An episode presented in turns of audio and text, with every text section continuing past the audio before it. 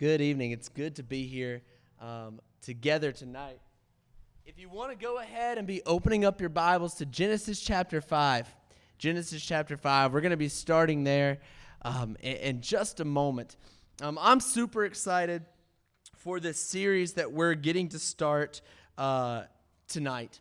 This summer series uh, that we're calling Onward. Now, normally I'd you know have it posted everywhere of hey this is what our series looks like but i posted it on facebook enough and put it on instagram enough so maybe you've seen it. Um, me talking about facebook is a great time to make a disclaimer. If you're not a part of the facebook group uh, as as a parent or as a teenager go join the southgate student ministry facebook uh, group and that would be awesome and you'll get all the information that you need. Uh, but that was just a quick plug uh, and, and we're to get into our lesson tonight like I said, we're in Genesis chapter 5. I hope you're opened up there um, tonight. Now, here we are, and to start out an entire series in the beginning of Genesis, and specifically Genesis chapter 5, is a weird place to start. Because in Genesis chapter 5, what you're seeing is you're seeing this long list of genealogies, right? It's it's so and so fathered so and so and then lived this many years, and then they fathered this person and then lived this many years. And it's a big family tree of, of here's how the world is progressing. And it's honestly a, a, very genuinely weird time because what you're seeing is that people are living a very long time. They're living almost a thousand years in most cases. No one ever got to a thousand years, which, which to me is pretty disappointing. Um, but people are living close to a thousand years, and generally it's at least 800 years, at least. And, and you'll see anywhere from that range up to 969 years old. Um, and, and so I think this is one of the weirdest times because people would have children when they were young. You know, they'd be in their early 100s and they would have their first child and then they would go on to live, you know, another 700 years. And it was that type of atmosphere. And, people uh, would just live a really long time. So these people would sit here and, and, and I want you to imagine this. You would have to know, you would know your great, great, great, great, great grandchildren uh, and you would see them walking around, which is just not something that we imagine today. And in reality, um, I don't know if you would want to know your great, great, great down the line grandchildren. I think that would be like, do I really want to know all these people? There are hundreds of them now, and I will not be able to keep track. Uh, but the thing is, is you would know them when you were in your early years, when you were like 300 years old. Um, I, I like to relate this when I'm thinking about this. And as I was studying this class, I was like, how can we make this uh, seem a little bit more real for us. And I thought about immediately who is someone who is in our history who we really look up to. And my mind immediately went to George Washington. George Washington, great dude, founding father of the United States of America, first president, general who, you know, led the American army to defeat the British army. This guy, uh, absolute legend. None of us have ever personally met him because he died a very long time ago. Um, and, and so George Washington is not alive. And as a matter of fact, when we think about George Washington, I would say we think like, man, George Washington lived forever ago. In those days, uh, you know, they were using leeches to, to solve medical issues and, and they were lining up in lines and having non-rifled guns that would shoot at each other. And I'm in Connor's wheelhouse talking about history right now. Um, but they would sit there and we're like, man, that, that is a long time ago. And to put this in perspective of what was happening, I want us to use verse 12 in Kenan as as and we're going to use this as an example of George Washington. I'm going to look at verse 12. It says here, then Kenan had lived 70 years. When Kenan had lived uh, 70 years, he fathered Mahalalel Kenan lived after he fathered Mahalalel 840 years and had other sons and daughters. Thus, all the day were, days of Kenan were 910 years, and he died. So, here's what we're going to do for just a minute. We're going to imagine George Washington as Kenan, and we're going to imagine ourselves living in that era for just a minute. All right, so first thing is first, George Washington didn't even live to 70 years old. Um, he died before he turned 70, but we're going to say he did. His first child would have been born in 1802 if he were Kenan, having a child at age 70. Now, here's the crazy part to me is that, okay, George Washington's first child would have been born in 1802. George Washington would be living until the year 2642 if he were Kenan. We're talking George Washington here, and we're talking 2642. That's like over 600 years off into the distance right now. And this is this is the lifestyle that they were living. This guy who lives like such a feels like such a distant part of history would still be alive, and he would only be 288 years into his 910 year long lifespan. To put that in perspective, that's 32% of his life. Uh, if George Washington were living in the Genesis time, or if, if we were living in the Genesis time and George Washington was still alive, he would still have 622 years left, or 68% of his life. We're talking George Washington, founding father George Washington, in our current day selves. In our minds, it's silly. It doesn't make sense. It's, it's hard, for me, it's hard to wrap my mind around. I just think it's a ridiculous idea, yet that was the reality of this time period. People were just living a really long time. I, we can't comprehend it. Yet in this time period, it was a normal thing. If you died at an earlier age, like if you died at the age for us, death is, is normal in your mid to late 70s on average, you know, people look at me like, wow, they died young. They, they were just a, a young child. They, they still had 800 years left to live. It was kind of a, a crazy time, um, and they would mourn the passing of their young if it was in our world today. You have to imagine that for those people in that time period, life probably felt a, life, a lot different. Life probably didn't feel as short because it wasn't. But you have to imagine that those people will look at life as, eh, with a whole different perspective. Now, I won't get to it this year. I'm only 71. I, I still have a long, a lot of years to go. You weren't really stressed out about dying until you hit like age 700, and then you had 100 years left. And it was a crazy time to be alive. The end of life probably wasn't something that was thought about. And you might be wondering right now, like, okay, we just started out with this discussion about George Washington and and how weird it would be if he were still alive today and still be living for like another 600 something years. And you might be sitting there saying, why are we going to Genesis 5 to start out the series that we're calling Onward? Why walk through this crazy thing that was their long life? And it's because in this same group of people, there's an anomaly. There's someone who doesn't fit in. There's someone who they would have looked at and said, wow, that person is dying young. That person is only 30% through his life. He's not even going to live to 800 years. Because there's a guy named Enoch we see him born in, in, in, verse 18 of chapter 5, and, and then we get the full story uh, of Enoch in verse 21 through 24. What we're going to do is, is let's read starting in verse 21. It says, I hope you have your Bibles open. It says, When Enoch had lived 65 years, he fathered Methuselah. Enoch walked with God after he fathered Methuselah 300 years and had other sons and daughters. Thus, all the days of Enoch were 365 years. Then we get to verse 24. Enoch walked with God, and he was not, for God took him. I love what the New Living Translation, uh, how, how they put this passage. So I'm going to read it again and, and, and the way they've written it, have written it. It says, When Enoch was 65 years old, he became the father of Methuselah. After the birth of Methuselah, Enoch lived in close fellowship with God for another 300 years, and he had other sons and daughters. Enoch lived 365 years walking in close fellowship with God. I love how this, this translation puts verse 24. Then one day he disappeared because God took him. Enoch just up and disappears. You got to imagine living in this time period, and, and suddenly Enoch's walking along, and, and then boom, disappeared out of thin air. He, he's gone. The, the word took in, in, in the original language, in the phrase for God took him, literally means uh, carried him away. So it's just this idea hey, God carried him away. Boom, grabbed him, off he went. And I can almost imagine, and I know this probably wasn't what took place, but just like grabbing him, tossing him over the shoulder, and carrying him off uh, to heaven with him.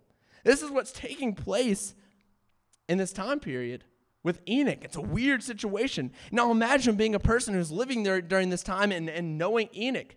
Everyone you know is living to be super old, all your all your buddies and everything like this, if they're living their full lives, they're having these great long lives, and suddenly you know this guy Enoch, and he doesn't live a long life. You think about who Enoch was. His dad lived to be 962. His son is going to live to be 969. This guy is bred. He's, he's in the bloodline to live these lives that just extend for a very long time, almost a thousand years. Yet he's carried away by God. And I've mentioned it earlier in the lesson. Tonight we start this series called Onward. And the reason we're starting the series called Onward is, is for a few reasons. One, it's, it's, I'm excited to look onward past where we've been in the last several months. To move onward from this, to see what the church is going to look like beyond the quarantine. But also because we as people have a lot of things in our lives, have a lot of things in our lives that we feel like we need to move onward from things in our lives that are struggles, places where we feel like we've messed up, things, things where we look at it and say, man, that, that was a horrible moment in my life. I would really like to move onward. And there are a lot of people that we're going to study each Wednesday night, um, or Thursday night if it rains, uh, but each Wednesday night throughout this series where we can look at them and say, wow, they are a terrible person. Wow, they did a terrible thing. I'm excited to move onward. And there's a lot written about these people. But tonight we're going to look at this guy, Enoch, who has very little written about him. He has just a few verses. Yet he's one of the most spiritually minded people that we ever see in Scripture. This dude was so invested in God, God took him from the world without him dying. Enoch moved onward from the world. And that's what we're going to discuss tonight as we look at this idea of onward. We're going to look at this idea of moving onward uh, from the world tonight. I remember when I was a kid thinking about Enoch, and he, I was like, I remember my mom teaching me this lesson, like Enoch walked with God, and then he took him. Enoch didn't die, and I was like, Enoch, personal hero didn't die, want to be Enoch. And here I was at a young age. Um, I was like, he doesn't have to go through the pain of death. Like, there's no suffering. This guy has chosen the right path. I want to be Enoch. And I remember being that, that young child um, who thought all those thoughts. And, and maybe you're sitting here in this room as a young child uh, thinking, man, I want to be Enoch, a life goal. Um, Here's the thing, though, as I've gotten older and as you study this story, clearly young little Ben McGreevy did not understand death but he also didn't understand who Enoch was. Because it's interesting that when you start studying Enoch and his lack of death, you really can capture how it tells our life about this or talks to our lives about this idea of death. The beautiful thing about the story of Enoch is how we can take it and understand death a little bit better. There are a few things that I think we can look at, and I think there are a lot more, but I think there are a few things that we can look at right here in general that we can look at the life of Enoch and say, okay, this is something uh, that I can take and I can move onward from the world with it. So if you're taking notes, I don't know if you're a note taker. If you're taking notes, we're going to have three things that I think that we can take uh, from Enoch that, that, that we can hopefully apply to our lives as we look at this idea of moving onward from the world. And the first thing that I want us to look at um, is this idea of faith. One of the few places in Scripture, other places in Scripture that, that talks about Enoch is, is Hebrews chapter 11. So if you want to go ahead and be turning there, we're going to be there uh, for just a minute looking at a couple verses in Hebrews 11 because in reality it doesn't talk a lot about Enoch there either, uh, but it does talk um, some about and This is the Hall of Faith, and we're going to see all these people written about as these people who, like, man, these people lived their life full of faith. And he's going to be one of the first people mentioned in Hebrews chapter 11, which uh, I think most of it's chronological, so that could be the point. But I think that it's a great person to start out with. Someone who's not talked about a lot in, in the Old Testament, but someone who we can sit here and look at as, uh, as a guy to be a role model, and they're going to bring him up in Hebrews chapter 11 as this person of faith. We're going to start in verse 5 because that's where we start talking about Enoch. Um, By faith, Enoch was taken up so that he should not see death. Like I said, role model. And he was not found. Why? Because God had taken him. Now, before he was taken, he was what? He's com- he was commended as having pleased God. And so we're looking at this guy, Enoch, and we're looking at his life, and we're sitting here saying, okay, how can I move onward from the world? How can I get past it like Enoch did in a way, even though we're not going to be taken up? What can I do? Hebrews 11 says Enoch was full of faith. It, it, even brings up this idea that he pleased God. He was commend, commended, uh, in here is this idea of praise. So people praised him for for uh, for pleasing God. He was he was his persona, who he was, was this person that just pleased God. He was someone who had faith. But notice what this passage is going to say is key to this. And I think a lot of times we just go to this verse and read it and, and don't take into the context that it's talking about Enoch. But we get to verse uh, 6 and it says, What? And without faith, it is impossible to please him. For whoever would draw near to God must what? Believe that he exists and that he does what? He rewards those who seek him. So when we sit here and read this verse, well, without faith, it's impossible to please him. What does this idea of pleasing God look like? It's this idea of, of Enoch, this guy who God was so pleased with that God took him out of life and said, you know what? I'm going to take you and, and you're not going to face death at any point on this earth. And he says in this passage, hey, what does this mean though? If you want to, if you want to be um, someone who's going to move onward from this world, it's going to take faith. Uh, his faith is this full idea that he wanted to please God. He had this total faith in God. So if I'm someone who says, okay, in my life, I want to move onward from this earth one day, what's it going to take? We have to look at ourselves and say, it's going to take me having this dedicated faith. A faith that has decided no matter what I'm going to do, I'm going to be dedicated to it. One that's commendable, one that's praisable, where, where people look at it and say, man, that is a person of faith. And the other cool thing is that I think we can see what develops that faith when we read, and, and we're not going to go back and read it, but, but it says Enoch walked with God. It even says it um, in Genesis where he says Enoch walked with God and he was not. I want to ask you guys have you ever used the phrase, let's take a walk? Maybe you have, maybe you haven't. Um, I don't often use the phrase, let's take a walk, but I can assure you when I do use the phrase, uh, let's take a walk, it, it's to have a conversation with somebody. Um, as, as much as I would love to say I enjoy walking for exercise, if I ever look at Amelia and say, let's take a walk, um, which normally she looks at me and says, let's walk. But if I were to ever look at Amelia and say, let's take a walk, this is not a situation where I'm sitting here trying to say, yeah, yeah, yeah let's, let's go take a walk to work out. Like, for, you know, if I'm going to work out, I'm going to run. If I'm going to say, let's take a walk, it's why? Because I want to sit there and I want to have a conversation with Amelia. If I look at anyone and I say, let's take a walk, what's it for? It's so I can build this relationship with you, even if I'm not intending on it. If I were to walk with you right now, we were to walk from here all the way down to the church building down there, you know what? If we were to sit there and chat, we would be forming a relationship. Now, it would have been a short walk, so we wouldn't form a deep relationship. But as we continue to walk with other people, if we were to walk with them every single day, we would form this deep relationship with them. When I was in high school, one of my best friends uh, in, in, the world, um, he and I, I, went to this new school, uh, got started there, and in PE class, our PE teacher said, All right, for the first 20 minutes of PE, you're walking. And so I just started walking around the gym over and over again every single day. And this guy and I found each other, and for a full year, every single day while we walked, we had conversations. And he and I are close friends to this day. And it started by walking around in circles at PE, talking with each other. I, rarely ever would look at someone and say, let's take a walk if I don't want to take a walk with, or if I don't want to talk with you.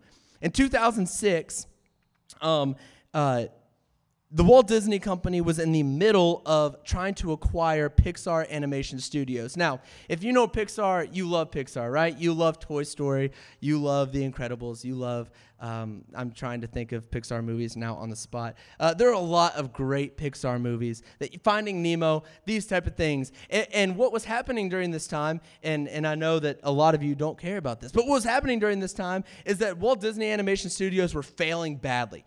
Dud after dud after dud. And the CEO of the Disney company got fired because he was pathetic at the time. He was, he was fizzling out. And they hired a new guy. And this guy came in and said, You know what I want to do? His name was Bob Iger. He said, I want to buy Pixar. They had the distribution rights for Pixar, but he said, no, no, no. We need our animation studios to get better. So he called up Steve Jobs, the, the owner of Pixar, and said, you know what? I want to buy your company. And, and, and Steve Jobs uh, said, all right, let's talk through it. They negotiated, and they came to a conclusion.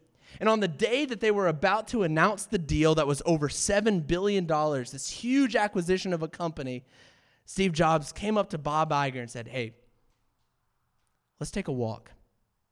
And there they were on the grounds of Pixar Animation Studios, where all your favorite movies are made. They're 35 minutes before they're about to make this huge $7 billion announcement. Steve Jobs comes up to another CEO and says, Let's take a walk. Fun fact in that moment, it wasn't just for exercise. It wasn't a casual walk because what Steve Jobs wanted to do in that moment was take Bob Iger on a walk to build a relationship with him. And he told him something that he had only told his wife that his cancer had returned and he didn't have a long time to live. And he said, Hey, you don't have to buy this company if you don't want it. Because they knew that Steve Jobs played a huge role in making Pixar what it was. See, in that moment, they said, he said, let's take a walk, not because it was a casual thing 35 minutes before a huge announcement, but because he said, we need to build our relationship so you know what you're getting into when you buy this company. And of course, Disney ended up buying Pixar. And we got lots of great other movies. But when you're walking with somebody, it's almost always going to spur on some sort of relationship. You're going to have that conversation. And so when we read this passage and we read this phrase, Enoch walked with God, I don't know if we fully grasp the meaning. I know for a fact little young Ben McGreevy, who had Enoch as a life goal, certainly didn't grasp the meaning of what it meant to walk with God. I certainly didn't grasp the idea of what it meant to constantly walk with God daily. See, we so badly want to move onward from this life on earth, to move onward from this, these places, to move onward from what we might think is miserable, but even to just say, hey, we know heaven's going to be great. We're ready to move onward from it. Yet we have a really hard time grasping what it means to walk with God in the same way Enoch did. See, when Enoch walked with God, it was, it was not just a casual walk, it was this relationship forming adventure. Enoch would listen to what God says. A walk with God means that you're constantly living your life, listening to what God is talking about through the scriptures and, and through the Holy Spirit. This idea of walking with God meant that everything Enoch did was walking with God. Everything Enoch did meant that he was doing it with God on his mind. It was God was his, his front and center focus. He was in a walk with God constantly.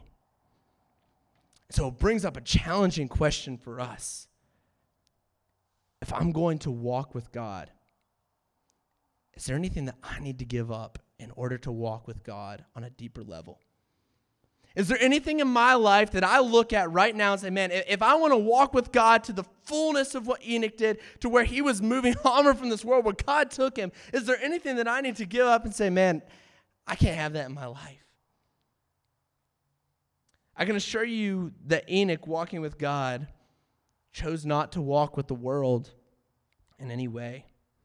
If you looked at his life, there was, there was probably not uh, a lot of thoughts other than God in his head.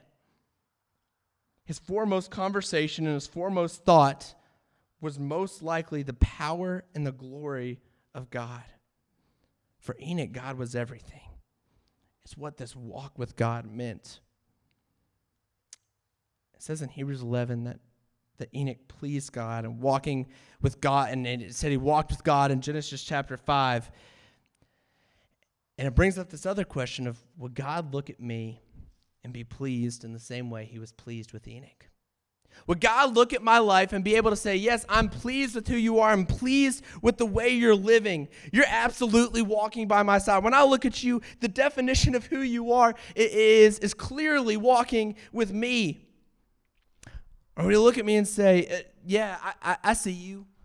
You know, you, you'll have a conversation with me. We'll, we'll walk down from the shelter to the church building. We'll walk together a, a, a few times a week. But you're not walking with me. Yeah, yeah, yeah. You'll you'll have a few conversations with me, but in reality, you're walking with that sport that you play. That that's the real walk that you're taking right now. You're you're walking in a way so that that uh, and, and even in, when you're playing that sport, it, it, you're not acting like you're even trying to walk with me. You, you might walk with me every once in a while, but in reality, you're walking with those school activities that that take up a lot more time than I do, and and those school activities that make you not reflect me. Yeah, yeah, you might walk with me a few times a week, but your daily walk is walking with those friends who make you care less and less about me by the minute you're with them. Yeah, you're walking with that, that boyfriend or, or, or, girlfriend who doesn't lead you closer to me. Maybe you're walking in that marriage that's not even close to focused on me. And I look at this, this guy, Enoch, who people knew that God was pleased with him by the way he lived his life. And I wonder, would God be pleased in the way I'm walking with him? Would he be able to look at us and say, You're walking with me, you're dedicated to me? And that brings us to our last point this idea of dedication which is very similar to walking, but in, in a, a slightly different way. Um, the interesting thing about this word dedication and why it means something is because when you look at what the name Enoch means, the name Enoch actually means dedication, which is is uh, spot on for who he was as a servant of God. Um, for him, walking with God was this determined desire of his heart, his deepest desire was to serve God, to be dedicated to God. And we asked if God would be pleased with us if He looked at us right now. And the next question of that, as we sit here and look at this idea, of dedication, sorry, I struggle sometimes with my words. Uh, this idea of dedication is do we actually want the Lord to be pleased with us? Is our heart in a place where we say, Yeah, I want the Lord to be pleased with me over all else? Do I have that deep desire, that deep desire to have that dedication to serve the Lord, to care if we're walking with God? And when we think about this idea of walking with God, it's this full dedication no matter what's going on in our life. If we want to if we want to move onward from this earth, it's going to take living this beautiful idea of dedication and as we look at this idea of, uh, as onward from life, it's very easy to sit here uh, and be a young Ben and say, wow, wow, wow, when I want to move onward from life, I just want to be taken out of it. it. It would be really cool to not die. It would be really cool to move onward from life. As an adult, it's easy to sit there and say, yep, I understand that one day I'm going to die. And, you know, frankly, I feel like I'm ready. I'm ready to die and move onward. And thankfully for us, when we move onward from life, we get this beautiful thing of going to heaven. We talked about all these things that we say, okay, you know, Enoch walked with God, and that was probably his only thought and things and, things of that nature. But what we're going to find is we're going to see a lot of other people in Scripture over the next. Uh, however many weeks are left in the summer, um, we're going to see a lot of picture of people in Scripture who don't necessarily have their entirety of their life dedicated. And yet, there's still going to be people who are going to make it to heaven based on them being in Hebrews chapter 11. But I want us to ask the question tonight what sets Enoch apart? Why is Enoch someone who is. Uh, why is Enoch someone who is who's brought up? Why is Enoch someone? Think about this. There are only two people in the history of ever who are human beings who did not die. Enoch is one of him. Uh, is one of them. What sets Enoch apart? What makes Enoch different. The thing that set Enoch apart is that Enoch moved onward from life long before God took him. The thing that set Enoch apart is Enoch moved onward from life long before God ever took him. Enoch was so not focused on the world, he was so focused on, on God that in his heart, all he could do was sit there and say, I'm ready to be with you, God. So we wonder why did Enoch get taken by God before he died? he wasn't onward from the world when he was taken. He was onward from the world throughout his entire life.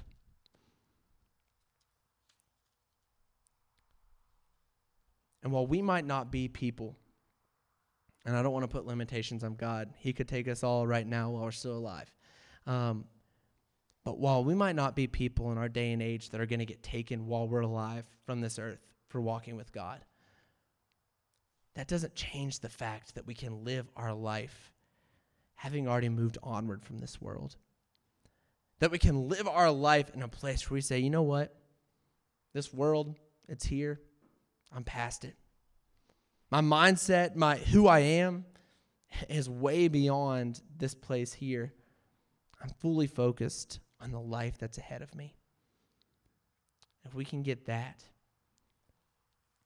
we will have a beautiful life in heaven ahead of us. We must have faith. We must walk with Him and be devoted to Him. And then we will move on from this world.